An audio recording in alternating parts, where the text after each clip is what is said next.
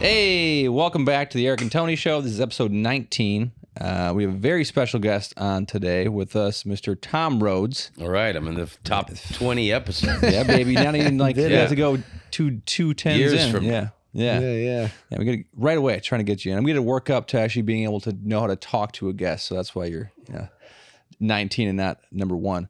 Um, but I was excited to have you on this because I met you years ago and you've always been a really cool guy. And like, you are like, you're like a legend. You're like a living legend that like, and oh, you know Tom Rhodes? Like, every, and then on top of you have a fascinating story because like, uh, you were the first guy to sign with Comedy Central. You're an international comic. I mean, I wanted to kind of go over some of your bio, but I don't want to be stick too much to the parameters of like questions and stuff that I have for you and stuff, and just have like a regular chat with you. But before we turn the cameras on and stuff, we're talking about Waukesha, Wisconsin, where Eric and I are from. cameras aren't on? They're on now. Yeah. they were on the whole time. We turn the cameras. Well, before we did, we yeah, we were talking about yeah. Turn them off. Mark, are they on? All right, cut it. Re- redo. This is episode twenty now. Um, Yeah, man. When I started as a comedian uh, when I was 17, yeah. uh, You had a fake February ID. 4th, 1984. Okay. So next year will be 40 years I've been a comedian. I started. I knew I wanted to be a comedian since I was 11, Yeah. and um, I got a fake ID That's fucking in crazy. Florida back in the 80s. When you got your driver's license, they give you a pink slip in case you lost your license, and you would bring it into the DMV. And um, my brother helped me. I memorized his social security number, all of his information, and I went in with his pink slip, and I got my photo taken on his ID. So it was like a, shit. it wasn't like a doctored Yeah. fake ID. This was was good as Government gold. issued fake. So That's uh, my comedy career started as a criminal act. That's, that's awesome. That's pretty dope. So wait, is you just so have- then when I, I started, so uh, you know, I was still I was a junior in high school, and then when I was a senior, um, I started you know doing one nighters around Florida, yeah, and then graduated high school. I started to like 18, 19 going on the road. I think uh, right out of high school, I was still doing a lot of the Southern Circuit stuff, but I think around the time I was 19 and 20, well, because the guys in Orlando, they had a connection to this club in Milwaukee. So there was a club in Milwaukee that I did, but there was a fantastic comedy club. Yeah, And it was always packed, and it was in Waukesha. I don't know, I forget the name. It was like a yeah. simple name, like a comedy corner Yeah. type thing like that. Um, so wh- wh- when I when I was like 19, 20, Waukesha, Wisconsin was was pretty good to me. That's Yeah. That's so so And wild. I, yeah. you know, was lonely and on the road, and um, corn fed Wisconsinites. uh, a few nice, kind uh, people held me through the night. so I have nothing but good things to say about Waukesha. How did you know, like, at such a young age, that that's what you wanted to do? Like, that's like, I mean, it's, I still don't know what the hell I want to do. I don't you know, like, like that's hard for most people to figure out, especially at such an early age. Was there somebody that you saw or that Yeah, influenced my you? father loved stand up comedy. Uh, Richard Pryor was his favorite. My family family's originally from Washington, D.C. Okay. So before cars had seat belts, when I was a kid, I remember driving around DC with my dad, standing next to him with my arm around his Yeah. shoulders and him listening to Pryor cassettes or who knows, maybe they were eight tracks. Um, and my dad laughing. I remember feeling his shoulders, you know, rumble when he would laugh. And everyone in my family, cousins, aunts, uncles, all had favorite stand-up comedians. It was always something that was revered and talked Yeah. about. Okay. And my uncle did open mic night comedy in Washington D.C. for one year, 1978. Um, I was 11 Uncle years Bob? old. Uncle Bob. I was 11 years old. My dad took me to see him, and uh, the show was in progress, and the stage was next to the entrance. And I was wearing a Washington Redskins jacket. And the comedian on stage, when we walked in, pulled me on stage and he interviewed me like I was the coach of the Redskins. and I was just like 11, yeah. just gave bashful, you know, Yeah. one word answers, you know. Yes, no. yeah. But I'll never forget all those people laughing, standing Yeah. on that stage. Changed my life forever. in you. Yeah. And all the their heads thrown back in laughter and all the teeth in their mouth. And I know I've romanticized the story through the years in my own imagination, but Washington D.C. is a very international city. Yeah. So I remember, you know, black people, Asian people, Latino people. I remember it just seemed to me that when you were on stage doing stand up comedy, you were speaking to the world. Yeah. You know? So um I was in. Never wanted to never even considered doing anything else Man, that's so. from that moment on. And I became a student of comedy, you know? Yeah. We watched Johnny Carson and uh, you know all the the talk shows when they had comedians on. I'd Yeah. circle the TV guide. Oh yeah. I'd be in front of the TV when a comedian was on. And then HBO specials. I remember me and my dad would talk about them and you know kind of analyze them, what we liked, what we didn't like, Yeah. and um, we just been a fiend for stand up comedy. Did you ever life. feel like you had to conform to a certain because like different eras have different kind of styles of comedy, like from like the seventies, eighties, nineties. Now you know they all kind of are a little bit tailored different. You know, as far as like the the delivery and like the cadences and like comics wearing like jackets and stuff and the tie, like the Well, I kind of think in talk show kind of it stuff. was. I mean, the, the '80s was a, a time period unto itself. Yeah. and it was certainly a white male dominated um, genre back Mm-hmm. then. And there was a lot of dudes with the, the jackets rolled up and the Yeah. bolo tie, Yeah. and you know, um, um, I'm sure there's a couple pictures of me with that outfit. I'm sure we can find some. so, um, Cut to Tom's car. He's but the uh, but it was there. you know it was a um, you know it's you know th- th- things were more. I like it now Yeah, better because there's more diversity. There's more, um, you know, there's, I, I mean, that's why I got into comedy in the first place. I mean, I, I always 'Cause think there's fan, a yeah. Love element to it. I mean, not, you know, I know some comedians who are just, you know, um, very selfish, ice cold cocksuckers yeah, yeah. who don't see it this way. But um, it's what, what I love about comedy that you've, I've, I'm friends with every flavor of humanity, every Yeah. color, every sexual orientation, Yeah. every kind of human, Yeah. and I love these people. And it's kind of we're in the same tribe.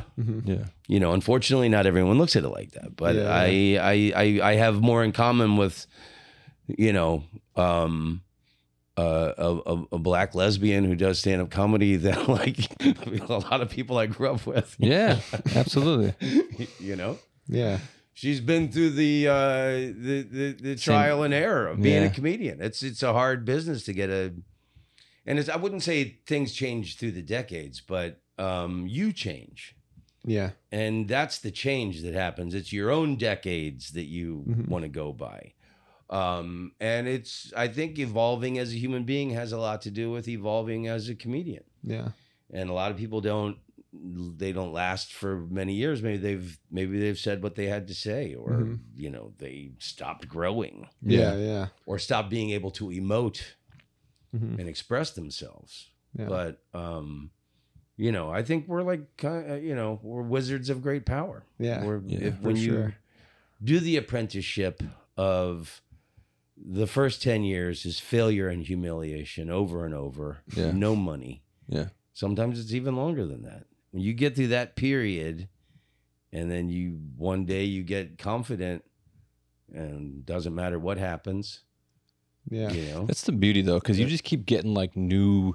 I mean, life is just a series of traumas that keep happening and stuff like, that, like a never-ending way. It's like a beach, right? So it just keeps crashing and stuff, and it's just Yeah. like, unfortunately, the beach you can't leave it, so you're just kind of stuck in that shit. But if you just can kind of keep starting to weave that into something, you know, comedic, like they say, you know, tragedy plus time equals comedy and stuff. And if you're not like just like the oh woe is me type of person, and you actually see the the fucking like the silver lining in those type of tragedies and stuff. We talked about this the other day at the show.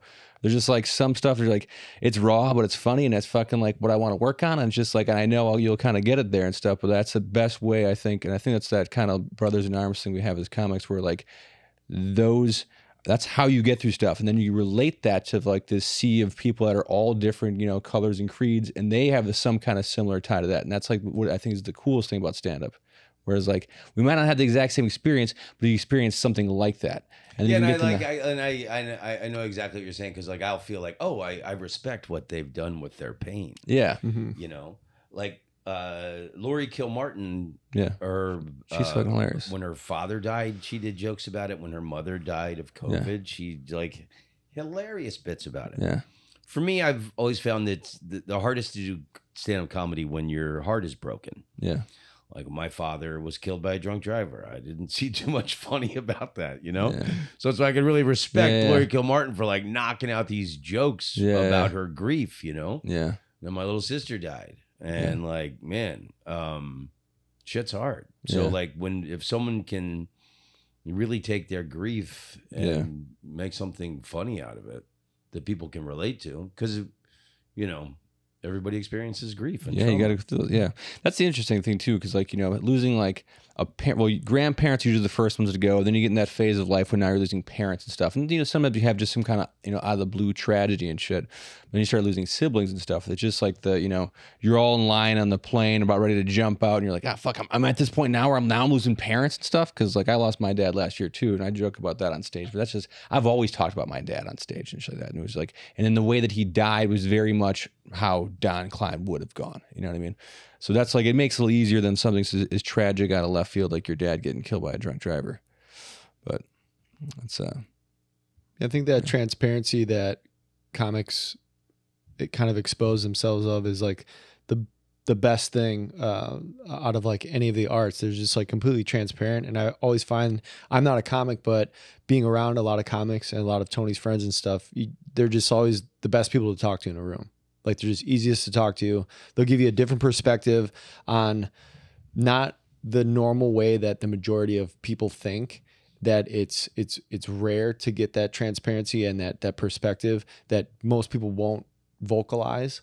And they're just like yeah this like this is goofy this is this like and and it's like oh like okay you're not like bullshitting me. You're just like telling me like truth. Like i feel like they're the most truthful people you know you can have an actual conversation with somebody that is a comic other than like opposed to like someone that that I don't know works in an office or something. I don't know. There's like something that Like a is held is held back. Yeah, or like you know people hold back. I think a lot, and I feel my interaction with comics is like it's the opposite. It's like this is me. Like here we go. You know, and it's like that's that's that's good. That's the best part about meeting people, hanging out. There's a lot of them like that. Some of them are full of shit and hard. some of them are over the top with like the the actor improv type people are just like they're always on. It's just like you don't gotta try to bend everything into some kind of half ass joke. Yeah. Just have a conversation like a person. Yeah. That's my complaint. Now, so you obviously in high school, you're already like, I'm gonna be a comic. I'm fucking going I towards this and started stuff. being a comedian. The only I bagged groceries in a grocery store when I was 16. That's Okay. the only other job I've ever had. I also worked at a grocery store in high school. Yeah, Cans on the bottom, bread on the yeah, top. yeah, yeah, Yeah. Cancel. yeah. Which is funny because like you know that's like Drives an me nuts at the grocery store, and they look, but like, like, uh, like California is different, but different parts of the country, and they'll put like two things in a plastic bag. It's Yeah. like, Yeah. there was an art to. Yeah. Oh my god. Just like the that is like the crotchety old man thing that I have, you know, because like I'm 40, I'm a dad, I'm from the Midwest, and you just see the lack of shit given by everybody at every like service industry jobs here. I'm just like, even the point where like when I was a kid, you'd have to like make small talk with people as you're bagging groceries. Like, hey, you gotta make some chili with this, or whatever the fuck what you're doing and stuff like that. Now it's just like the bagger, if there even is one, is talking to the cashier and you're not even there. And if I ask a question, it's like, Ugh, like they're inconveniencing people. I'm just like, I was at the fucking at Costco with my kid the other day and I was asking for something, and it was just like the death stare I got. I'm like, lady, this is your fucking job. Like I didn't fill out the application. funny in, in like in, in in LA, a lot of the the the bagging people um are like elderly senior. That's the other thing. Yeah. I'm always like, Yeah. hey, Yeah, hey, yeah, yeah, here, I'll- yeah. let me do that. got you. I, Yeah, like, I always I, Feel Yeah. bad. Take a break. Yeah. You know, Yeah. I, I got I know how to bag. Well, like, and I don't know if it was the same thing for you working in a grocery store, but when I was a kid, it was like it was kids in high school like myself, Yeah. and then there was it was like women that was either like they're just a part time job. There was like their husband had- a full time job, and it was like a housewife that just worked part time at the grocery store. And then every once in a while there'd be like a full time employee, and then every once in a while there's some dude that worked there through high school and shit. And all my buddies that had like you know that played football and stuff, and I was like I skateboarded and I worked at a grocery store. I didn't like play sports and stuff. I was always my dad always had me having jobs since I was a kid, so my buddy's like, "Oh, you're gonna be old man Klein. You're gonna be working at the grocery, be a lifer." I'm like, "I'm not gonna be a fucking lifer. I'm not gonna be working there and stuff like that." But there would be guys like that that worked there, and I was always scared I'd be stuck in that. And then you move out to California, and there is everybody that works there is like my age now. Like I've aged with all the grocery employees that have worked here, even like the the Sunset Ralphs, Rock and Roll Ralphs. There's like still some like smoking hot shit that's worked there since I moved here. And like now that I'm moving back to Hollywood, I'm single. I'm like, no, I'm gonna see what Maria's up to. You know, follow that lead. But that's just it's just weird that some people just kind of pocket in there. They have good benefits. I don't know what it is, but they're just like back where you know where I'm from. It was just a temporary jumping off point if you're going to college or high school, or you're a housewife that has a part time job. That was the only people you ever saw working at a grocery store. I don't know where we're going with that. That's my grocery store Oh, you man. know, That's tear. like it. grocery Yeah. store story. But you worked there while you're getting into, into stand up, and that was the last get job you ever had. on the top because you know they put they teach you to put the good stuff in the back or you know Yeah. under the bottom. I This kid was just fucking stealing shit from the grocery I store. did. I he stole a lot of shit whole from the grocery store. Just we used to go if there's a mop cleanup and stuff like that. So that like mop cleanup, and me and my other buddy would race to you know in the liquor store. So liquor store was separate from the actual grocery store because it's like kind of a they didn't sell past nine, they didn't sell on Sunday, so it was very like you know just kind of compartmentalized with booze in Wisconsin. You probably didn't know that doing all those clubs in Waukesha. All right, I, I don't want to. I don't want to stick on this grocery store topic too much. But on, on, on the first day, I worked at this grocery store in Oviedo called Meat World, the finest meat you'll ever That's eat. hilarious. Meat world. That's like Finest great. meat you'll ever eat. That was their That's slogan, hilarious. finest meat you'll ever eat. And it was like an old mom and pop owned place, but this this son, I think he did a little coke. Um, he uh, he was like the manager, and so at the end of my shift, he co- he tells me at the end of the night, um, all the salad dressings need to be shaken up, so they'll stay fresh. Okay. And so, like with the enthusiasm of a brand new employee on his first job ever, I'm, Yeah. I'm like shaking up all these, and then after like ten minutes, I look down, and then the, he's got all the Uh, employees laughing at the new guy. Yeah. It's hilarious. So, uh, I would have fell for it too. I'm like, oh, fuck, I gotta shake the shit out of these. This is a new job. anyway, But that's like the, also again too that like era of work ethic where like you wouldn't get anyone to do that shit now. I'm like, nah, I ain't shaking that shit. That's not in the job description. doesn't say shake, you know, salad Yeah. dressings and stuff. Yeah. It's just, I don't know. I'm worried about my kid in the future. Kids are too smart and too lazy now. They just know everything. I'm just trying to be Instagram influencers. They got their phone to be like, nah, Yeah. that, that that's not right.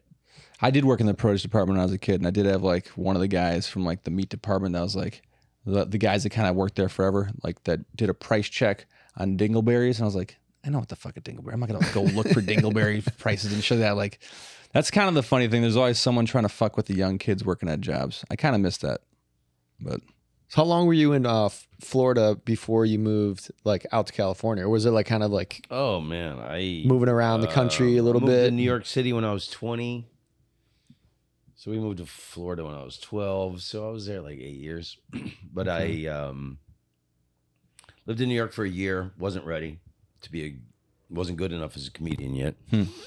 Moved back to Florida for a year, licked my wounds for a year, and then I moved to San Francisco when I was 22 and lived there for seven years. And that's where I got good as a comedian. And again, the diversity, international Yeah. audience, um, that really inspired me to to write better, more. In, you know, then the, there was great comedians there at the time in the 90s. Brilliant time. who was coming up with you at the time in the '90s? In San Francisco, Marc Maron, Patton Oswalt, um, Greg Proops, Margaret Cho. There was um, so many killer comedians, and we're all like young comedians Yeah, and hanging out all the time. It's beautiful And- city too. Yeah. Yeah. So, um, and then I, uh, when I, I started doing stuff for Comedy Central, and then I um, got a development deal with NBC to make a sitcom. I moved to LA for two years to do that. Yeah, It was only on for one Mr. season, Rhodes, and then I, um, because I lived in New York, so broke like a dog. I always swore if I ever had any money, I'd live there with style. So I moved back to New York City, got a rock star apartment no shit. uh, in the Wall Street area.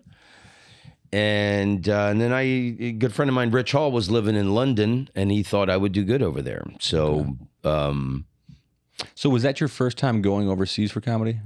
London? Okay.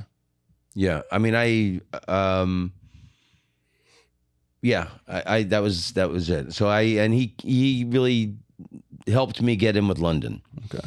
Taught me you don't go to the best clubs first. You go to the peripheral rooms first and get your sea legs. Find out what works. Hmm. Then you go to the best clubs when you're killing.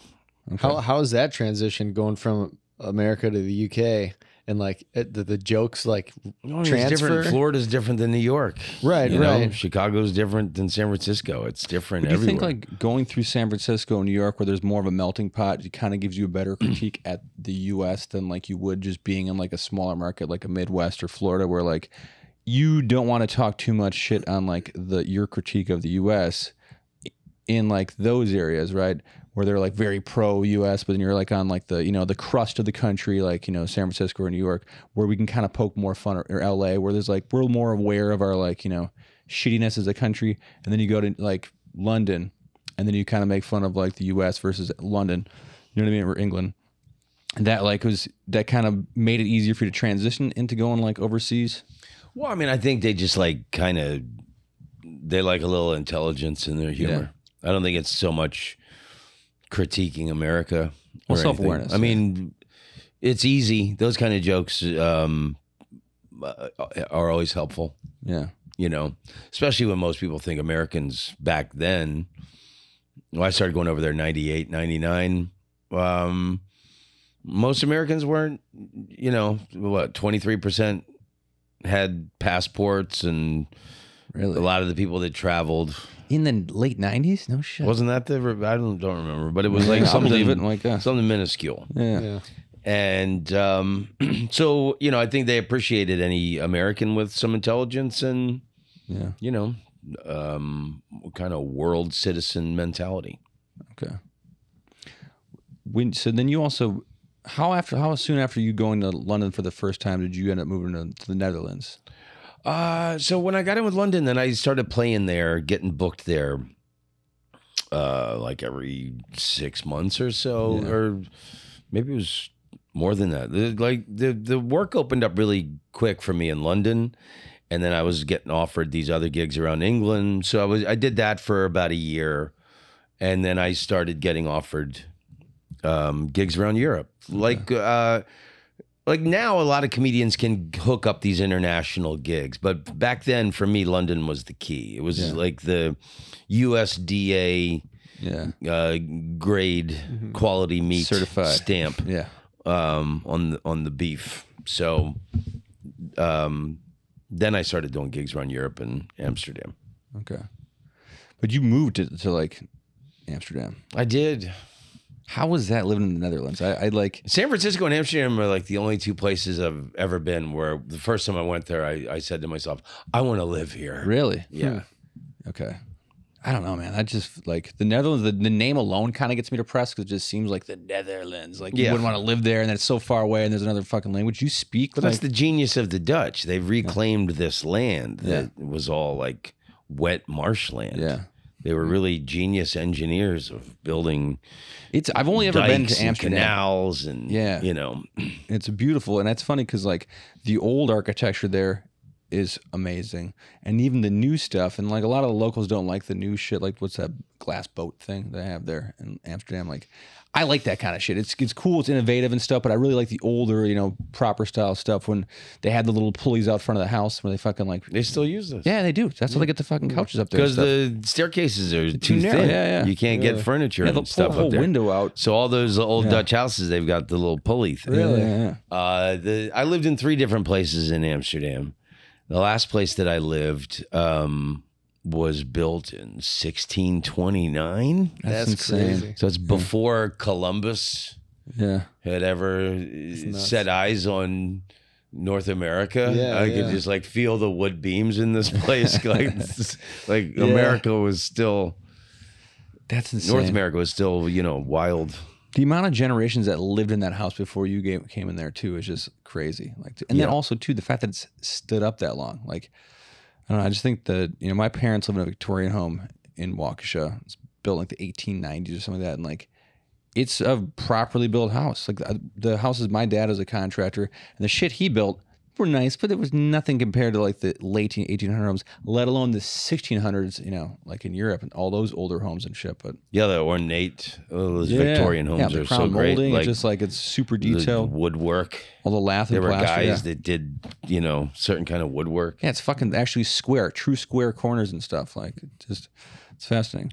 So was the selling point on the last place you lived like it had a brand new pulley, so it was easier to move the furniture up and down and stuff. Like I like to be a real estate agent in Amsterdam. Like, oh, this got great pulley. Look at the fucking yeah, the Killer ratio pulley of the system. system. it's a one finger pull. That's like the steering wheels in the old. Well, you're an old car guy too. All right, and we're jumping around a lot here.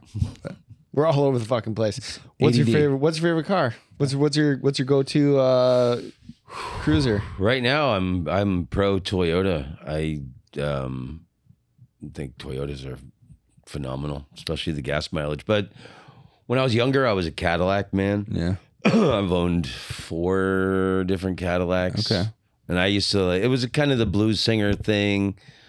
I was really into the blues when I was younger. And then like Elvis, when he got famous, he bought his mom a Cadillac. So Yeah. like when I got my sitcom, I bought my mom a Cadillac. Nice. So, um, but then in the '90s, there uh, the Cadillac quality kind of Yeah. Took a You shit. didn't have to go to the. the Yeah, you can go it back to the wasn't- And 80s. so like it were- was the yeah. old used ones that I Yeah. had were great. Yeah. Yeah. You know, even though they got like eight miles to the gallon. Oh yeah. Um, I would keep a Honda in the trunk in case I broke Yeah, down. right. You know, they, were, they were like massive. Yeah. Um, What years did you have, and what's what uh, the first one I had was a '78 sedan DeVille. It Okay. was triple white. Yeah. It had Oh. white paint, white roof, Yeah, yeah. and uh, white Subtle, leather right? seats. Uh, Wait on, wait on, wait. Yeah. and then I had a '66 Eldorado convertible when I Okay. got the sitcom, but that was like one of the. was that front wheel drive? Uh, until 68. I don't remember, but it, I I would never own a classic car after that. It was, it was such a headache. There It was go, such a such a lesson. Confirmed No, it dude, for it you, buddy. so Sorry. much money, and uh, yeah. but then I um when I moved back from one. uh when I moved back from Amsterdam to Los Angeles for the second time when I lived in Koreatown um around that time I started driving used BMWs. Okay. I have an old family friend that owns a garage here Yeah. in LA and uh, she got her mechanic to like he was getting a new car Yeah. and he sold me this like BMW. What was it? Oh my god.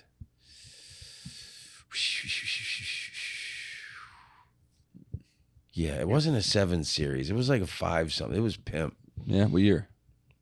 Uh, like a ninety one. Okay. Convertible?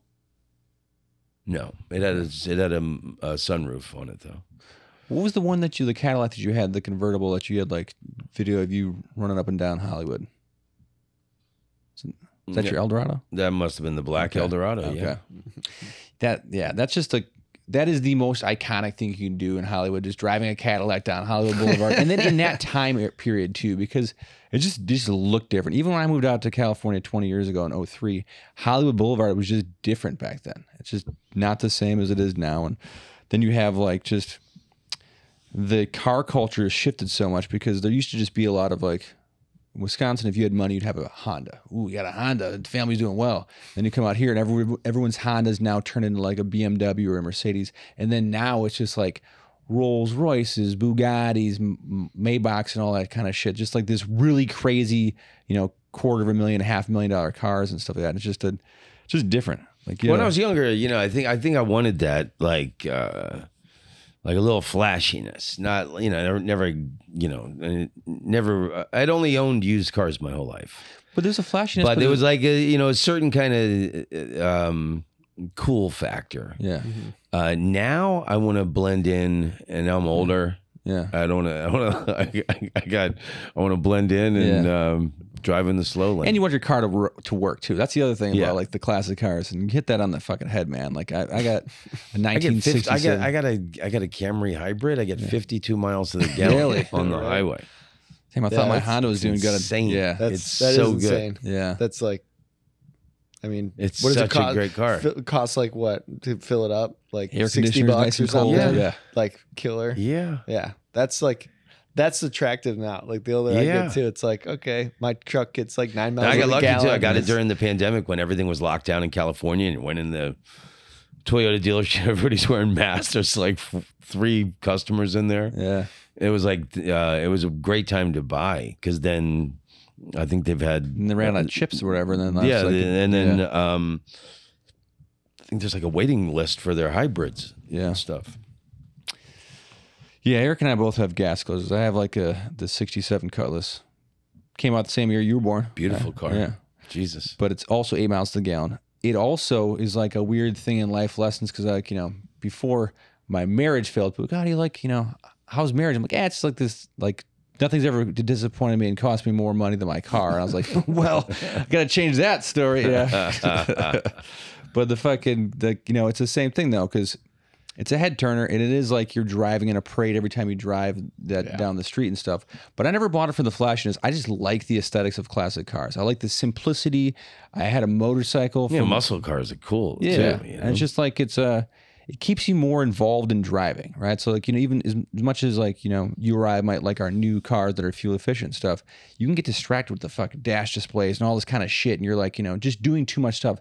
That's why the and and then like this generation of kids now, they're on their phone. so there's just a thousand bells and whistles that are distracting. But like back in the day, it was just a fucking gas gauge, and you'd smell. Is it is it running lean? Is it running hot? You know, like if it's burning oil, you could just that was you're more in tune. It's kind of like a motorcycle, so it kept you more aware as a driver.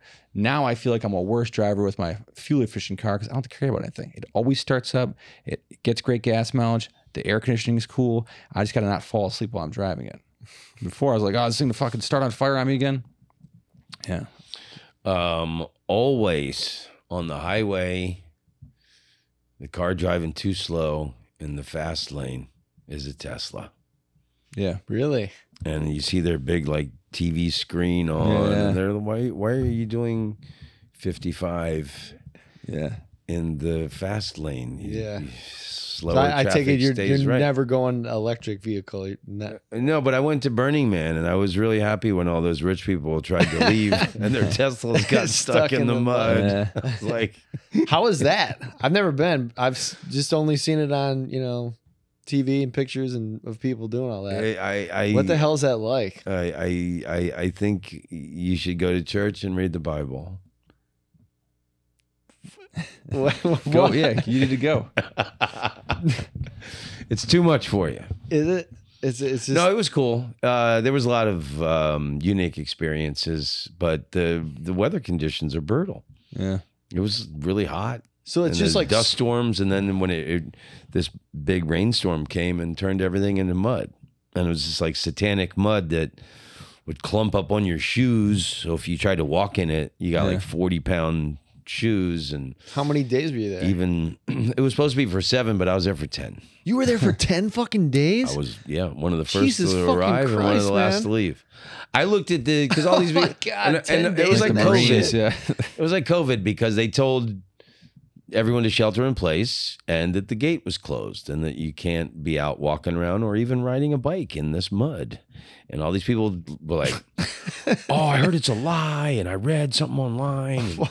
Somebody said it's there. You can get out. The gates open, and all these people were trying to get out the day after it rained, and all their like hundreds of vehicles got stuck in the mud.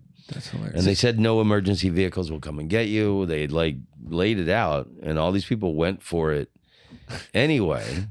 and I was on this outer road that led to the exit, and this big pickup truck, pulling a long, pulling a long, heavy rig.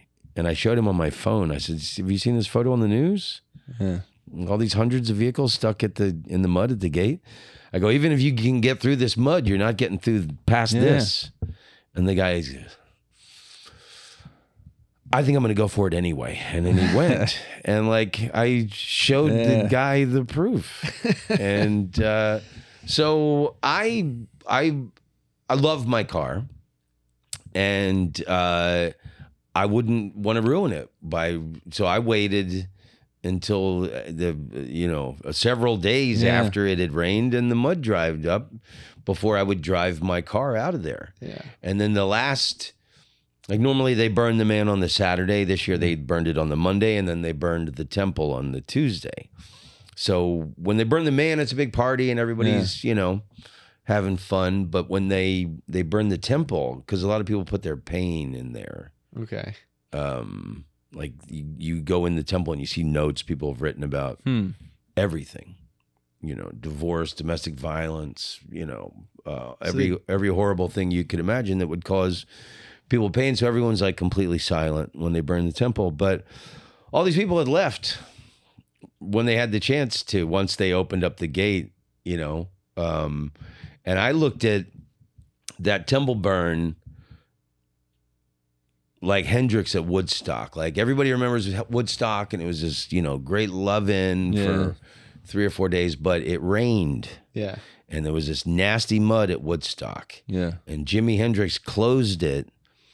And there was only like whatever, how many, whatever people went to Woodstock, 80,000, 90,000. There was probably only like 20,000 left when Yeah. Jimi played. And he did a breakfast Yeah. set. So I looked at that Temple Burn like Yeah. uh, that's the hardcore Yeah, state yeah, of I'm watching Jimi's set. Yeah, for real. So what, what do you guys do the whole time? Like you're there. I know it's like, isn't it like art pieces and like walk around and everybody kind of dresses kind of like liberal Mad Max kind of kind of vibes, right? Yeah, Like- and like- it's and it's like a uh, and it's better to system. ride. You ride a bike around. You got to have a bike, and you need a beach cruiser. A regular bike isn't going to cut And it. and like you, there's and no, there's like, are these you know art installations, and then these Yeah. art cars. yeah. Uh, and even without that, there's just the stars are magnificent there, and the, Yeah. seeing the moon rise every day over this um, mountain.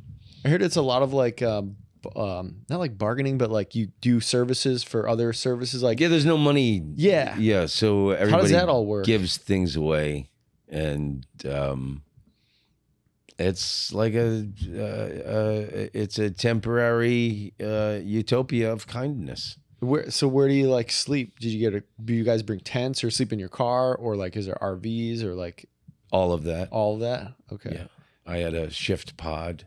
Oh, those are sick. Shift good. pods. I saw you did some uh, Yosemite stuff in your uh, Instagram. Yeah, I'm fascinated with the mountains out here. That's what kind of love Yosemite. Oh man, Yeah. there's so much great nature in California. Beautiful, right?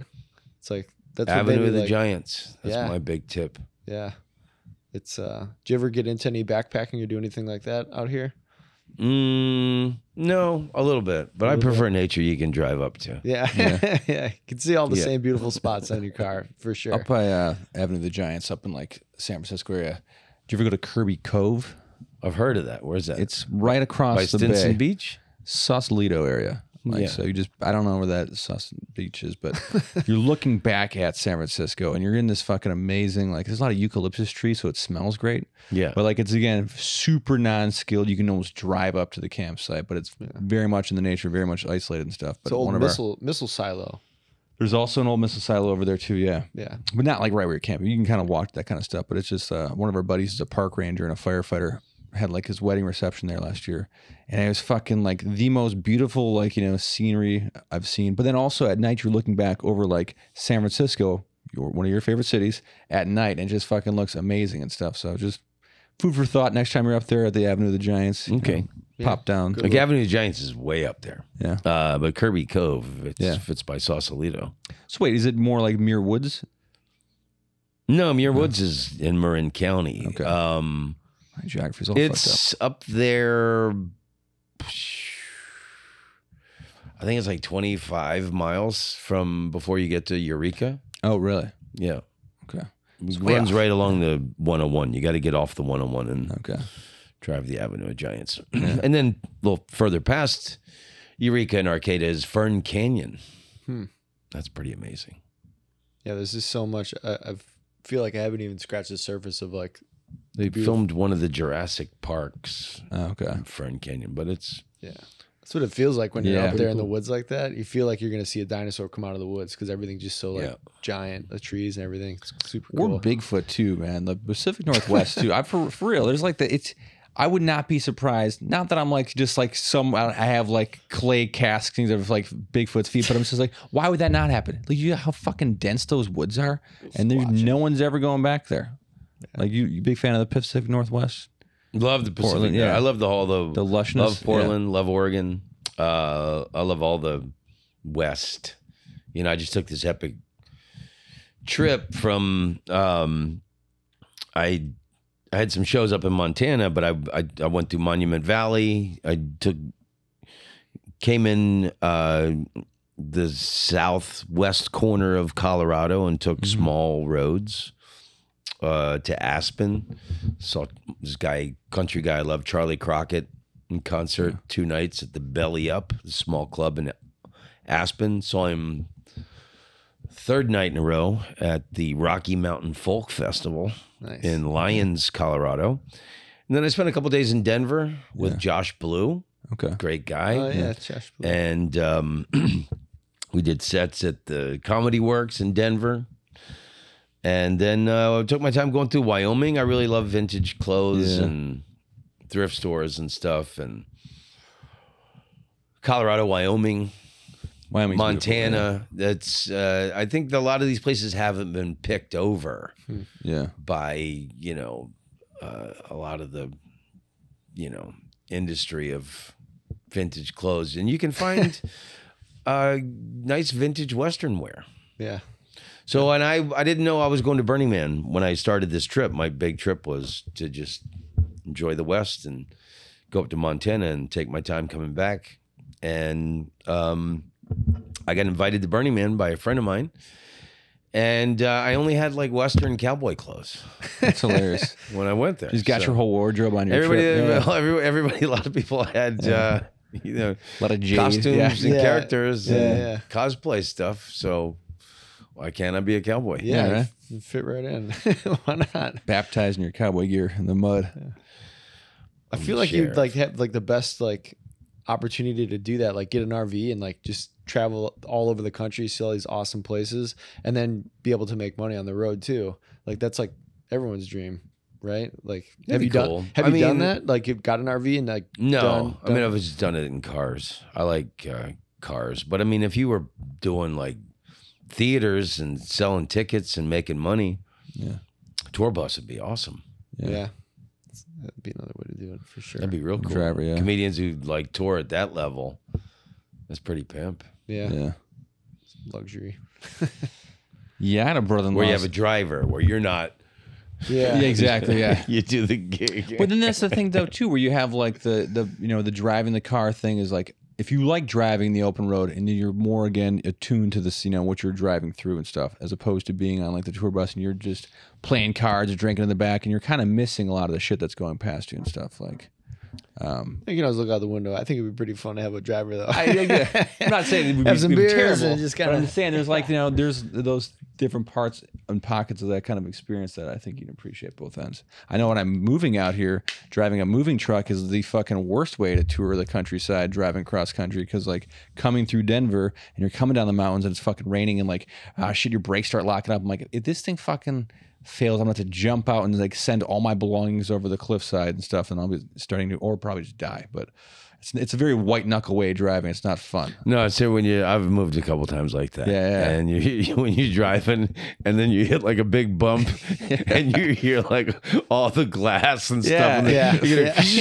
like, you're like, Yeah. shit. That goes the family heirlooms. Yeah. Just Yeah. none of that shit's fun. But when you have that casual drive across country and you could stop here and there, not trying to make any time frames. Yeah, there's, anything- there's so many great places in America. I try to go up to Montana every couple years. In August, it's heavenly up there, Okay. and um, man, there's just so many cool places. Cody, Wyoming, really enjoyed Cody. Wyoming, I've been to a couple times. I used to go backpack with my like I have a crazy Vietnam vet uncle and stuff, and like with like the Grand Tetons, which is just outside of like Jackson Hole, which is another cool fucking it's city. right south of Yeah, Yellowstone. exactly. Yeah. And um there was like a really cool like record store there and stuff and like there's a bunch of cool like weird Wyoming punk bands and stuff, kind of like Ramones esque. And I just remember like I was like, this is where they're from. This is cool. I was like 17 at the time. So then like then going up in the mountains and you just see like just like just fucking nature. And it just also too didn't really believe in altitude sickness until I got it. And I was like, oh, that's a real thing. I'm like, yeah, fucking heights gonna make me sick. And I was like, I got fucking terrible bad altitude sickness. I got half my face was like sunburnt off just because the way the sun was moving as I was climbing up the mountain and shit. It was a real tough life lesson. It's like the, the world to fuck you up, man. But beautiful countryside and stuff. But there again, too, there's that thing where there's like, there are some kind of strange people. We pulled up to this like little strip mall motel and they had a pool table. Now this is a couple years later when I was doing the cross country drive. You know, touring from Wisconsin. And I was 21. I go in this little bar at the motel, and this fucking giant dude, he's like six seven, just shakes my hand. He's like, "My name's Chet. We can shake hands we can fight." I'm like, "I'll take the first one." my brother's like, "How do you know what he says first? I'm like, "I don't fucking know." but like, but he, he pulled up to the fucking bar in like summertime with a snowplow on his mail jeep, you know, just like a, just that type of person and stuff. And you're just like, you kind of got to watch you, you know, how you tread with like the real like townies like that. Yeah. yeah, it is like funny farm. Yeah. But northern, like you know, Wisconsin and the UP has that kind of like same beautiful countryside. But there's just kind of some odd people. I don't know if they're trying to like evade justice for some crimes or whatever, or what the fuck's going on. But they're just like, uh, you know, they got the six shooter. The other thing too, man, we pulled up and there was a little pizzeria and the guy rode up on a horse with a six shooter on his hip, like an actual real fucking cowboy. Probably got some of his clothes when you were driving through there and stuff. Like, I got his hat. yeah, exactly. Yeah. Yeah.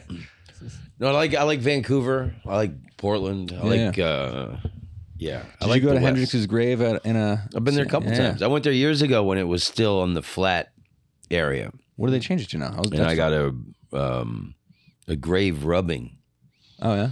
that I've framed. Nice. It's hung in every apartment I've ever lived in. I feel like you're the kind of guy that also probably go to Jim Morrison's grave. I've been there. Oh my god. I knew it. I knew it. yeah, I've been to Morrison's grave Yeah. countless times. Um, but the Hendrix grave is in Renton, Washington, and they moved it to a different part of the cemetery, and they built a mausoleum Okay. for the Hendrix family. So that that stone that used to be flat on the ground, Yeah. the headstone, is now like When did they move that? Because like I twenty years ago or something. no shit. Yeah. Okay, oh. Because I went like I think it was like ten years ago. I went. I know it was a mausoleum now. Yeah. But the first time I went, I brought some big Yeah. sketch paper and some. I was also amazed at how many forts they have up in like in that kind of like indigenous stories they have up in like Seattle. I didn't really know there's like the conquering and like the you know just it's almost like uh kind of the East Coast and like the you know colonies and stuff, but on the Pacific Northwest. I didn't know that kind of history because we don't really l- learn about people coming over here from the east and then migrating. But I know they're flanking us from the west as well. Yeah, and then all the Spanish missions. Exactly. Yeah, that's what I was a talking about. Day's walk. That's Yeah. what I was- But um, Oregon's pretty funny. Everything's named after this guy John Day. Huh. Like there's the John Day fossil beds. There's John Day this, John Day. So he was one of these early pioneer guys. But and I guess like the first fort was where Astoria, Oregon, is now. This was The Goonies is set, right? Yeah, great film. Yeah. and a great little town. I love Astoria. Yeah. Did you ever go to that uh, Noah's Ark in uh, what is it, North Carolina or like Oh no, Kentucky? no, No, I've heard of that place. Yeah. Um, That's like a so nutcase th- Australian this guy. John Day guy, uh, the, at one point he was tricked by the native people who lived there, and or they were pissed off at him, and they took his clothes, and he walked like. Know, 150 miles naked back Really? to the fort. Jesus Christ. Some really uh, Yeah. interesting history. Huh. To go check out John Day in, in Oregon. Yeah, I guess you know people had so much respect for him protecting Yeah. his his Feel- feet and his ball sack. You know, like, bad Let's for name everything Yeah. after this guy. this poor guy. Funny. All this shit. But in uh, Montana, there's a Hooray for America museum in Polson. Forget the name of it. America the Great, something like that. Huh. Pretty interesting. These guys got all this military Yeah, okay. equipment and So that- vehicles. and yeah. it's, just, it's interesting. But he's like waiting for the second something goes south. He's like, all right, activate everything. You know, fucking fuel it up. The ultimate Yeah, prepper. Yeah, for real. Yeah. It's under the guise of being a museum. He's Yeah. got like the, everything's got treads on it and stuff. We had a museum in uh, Milwaukee. We had uh, sketches of Jeffrey Dahmer from when he was a kid in school. Had skulls and shit that he drew, and they had it all displayed in this. Uh, That wasn't, that was an antique shop, man. Yeah, yeah. Well, it's the same thing. Antiques museum. I'll tell you what's cool in Milwaukee is the art museum. Even though the art museum, the art in there is good, but the art museum itself Yeah. was done by this Spanish architect Calatrava. You talking about the wing thing? Yeah, so Yeah. he does all these like kind of winged bridges. Uh, 20, 30 years ago, they b- invented some kind of new bendable steel. Yeah. Kind of changed architecture. Yeah. And then this guy I remember um, when they built that; it was a big deal. Yeah, It is a Yeah. big deal. that There's a Calatrava there. Yeah. The the 9/11 memorial in New York City, the the subway entrance there a at, Calatrava? at, at Ground Zero is a Calatrava. It's funny because that So Cali- be proud, Milwaukee. I know we should be proud. You got a Calatrava. It's lost on us two knuckleheads because we're Yeah, too we're like, young what? to Yeah. appreciate Just that. cheese and We're- yeah. beer. Is it the Brewers? Talking about the Brewers? I don't care for our new stadium. Are you guys Brewers fans? I, like- am. I I, uh Grew up going to the games when I was a kid with my dad. That was a thing. But Okay, it was County Stadium. yeah. The County I like Stadium. County Stadium. We're both I'm a f- County Stadium fans. That's that's like that's the shit. not what they have now. Not What they have now is like a Mall of America. I ballpark. went to. Uh, I always. I've been to many games at Wrigley Field. I'm a big baseball fan. I mean, and you know, even if you're not a Cubs fan, you got to appreciate Wrigley Field. Absolutely. Right. Yeah. I mean, it's a work of art. Yeah. It's like the Netherlands. It's just, wow. It's so old. Yeah. It's so charming. It's the so, ivy everywhere. so yeah. beautifully designed. Yeah. So, um, and I've sat in like so many different vantage points in Wrigley Field through the years. I mean, I prefer the bleachers, but this particular Yeah. time, about 10 years ago, the Cubs were playing the Brewers, and I sat on the upper deck um, behind home plate. Amazing view. Never had sat there before.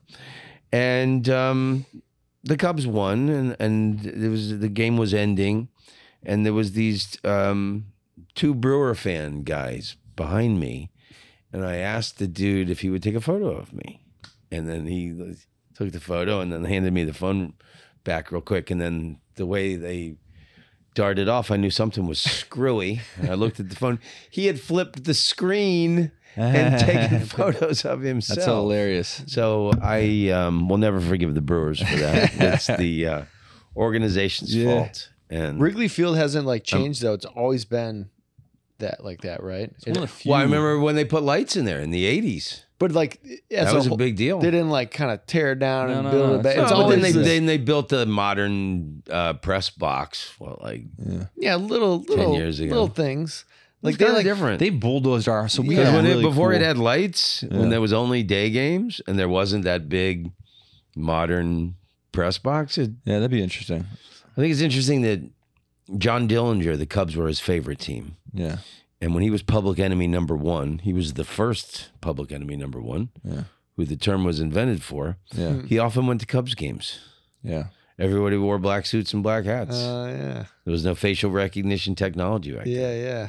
That's cool. That's That's a fucking cool. So I always, Yeah, Chicago's got a cool mystique with the mob, and they used to always come up to uh, Wisconsin and like Milwaukee. So like Al Capone had some hangs in around our like neighborhood, like Yeah, Brookfield. so, and- I'm I'm a big Dillinger uh, buff.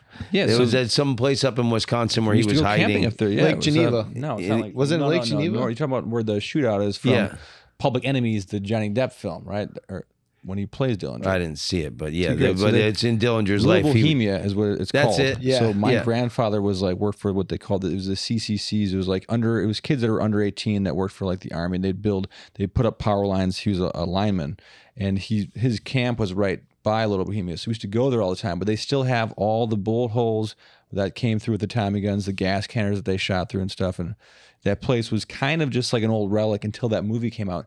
Now you can't get a fucking reservation like you know weeks out. But this is like four hours north of Milwaukee. Yeah, But it's like middle of nowhere. but- it's really if you happen to find yourself up there, you should go up there because it's on a beautiful lake and it's super nostalgic. And they have some old, like, you know, of era cars out front. But it takes you right back to that kind of like element because mm-hmm. the trees are still the same fucking trees. Nothing's really changed apart from like the staff there and stuff. And like it's the same footprint of the building. But yeah, there's a lot of, and then also, too, you're like, these guys were driving up on the run from the law from Chicago, and it takes you four hours in a modern car. They're driving these like V8 Fords in the fucking darkness with those like shitty antique headlights. You know what I mean? Like just the deer that like run out there and stuff. It's just like the man. I would be bald and like my fucking. I would like be like just have a heart attack in no time back then with the amount of stress levels you're going through. But Yeah, but they, you know, I mean, like, and they're you know, they're wearing flashy suits. yeah, They're in the woods in Wisconsin. exactly. Of of course, someone's going to tip them Yeah, off. And then there was there was another time where That's he got, point. where he got busted. Yeah, I in, think those he guys was almost to Mexico here. Yeah. another time, and he got he got busted in Tucson. Him and his crew. Yeah, And it's, the, it's during the depression. Everybody's wearing overalls and no shoes. Yeah, and, yeah. They don't have buttons on their shirts and yeah, shit. Yeah, and like, yeah. these, these guys are wearing Yeah. flashy pinstripe suits Yeah. from Chicago. solid Yeah. gold cigar oh boy, yeah, holders and there's shit. nothing fishy there. Yeah, yeah. But back to the vintage ballparks though.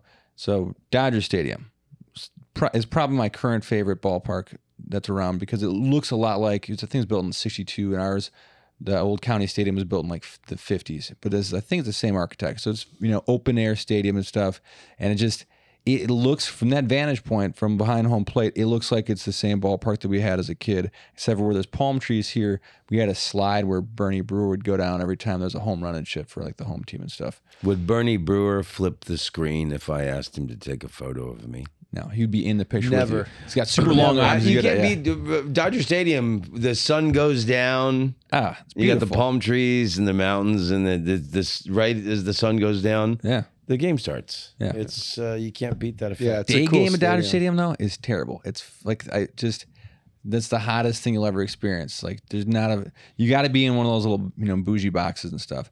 I do say this much though, as far as Dodger Stadium, they they went a little little L.A. a little Hollywood with all the LED screens and flashy lights and stuff because. County Stadium didn't have that kind of stuff. We had like those yellow, you know, bug lights, and it just smelled like stale beer and fucking cigarettes. County Stadium was a shit. It was literally like a factory that happened to have a Yeah. baseball field in it. It was fucking Yeah. awesome. Like Bob Uecker still is our broadcaster there. You'd see him. You know Bob Is he Uecker? still the? Hey, Yeah. he must be in the front row. Yeah. Yeah, yeah. Yeah, get up, get up, and and he would be walking around. Just you'd see him like outside. when we go when I was a kid. Like you'd be able to see him, Yeah. and he'd just be walking around. Like, hey, I'm just grabbing a beer and gonna go, you know, do the game. It was just such a cool, like sh- it was shitty, but it was like cool though. You know? They shot Major It had- League the it had movie at our, character. at our stadium and stuff. That's why like they got Bob Uecker on there. Yeah, But they just for whatever reason had the that'd be the Indians. I don't think I got a better deal with them or something like that. yeah, Yeah. yeah. That's I forgot about that. yeah, man. Good old. It's an additional reason why those movies are so great. Well, we still got time to go see a Dodgers game before the end of the season. But Plenty of tickets Yeah. now. I guess. Yeah. I'd like it. I uh, baseball is my favorite sport, and I like soccer. Um, always the year after the World Cup, baseball kind of suffers for me. yeah. Um, because I was I get so into the World Cup, but now would be a good time for me to go see a game. World Cup's gonna be here next year, right? Four years. Four years. Yeah. Okay. That recently. I was lied to well, by my th- uh, British three years now. my British coworker. It was like, it's gonna be crazy here next year. The World Cup's here. I'm like, okay. Yeah, it's I don't in follow soccer. um, 2022 to 2026. Yeah. Well, um, we are running out of time on the, the podcast. but we have time to get a, a Dodgers game in before the end of the season.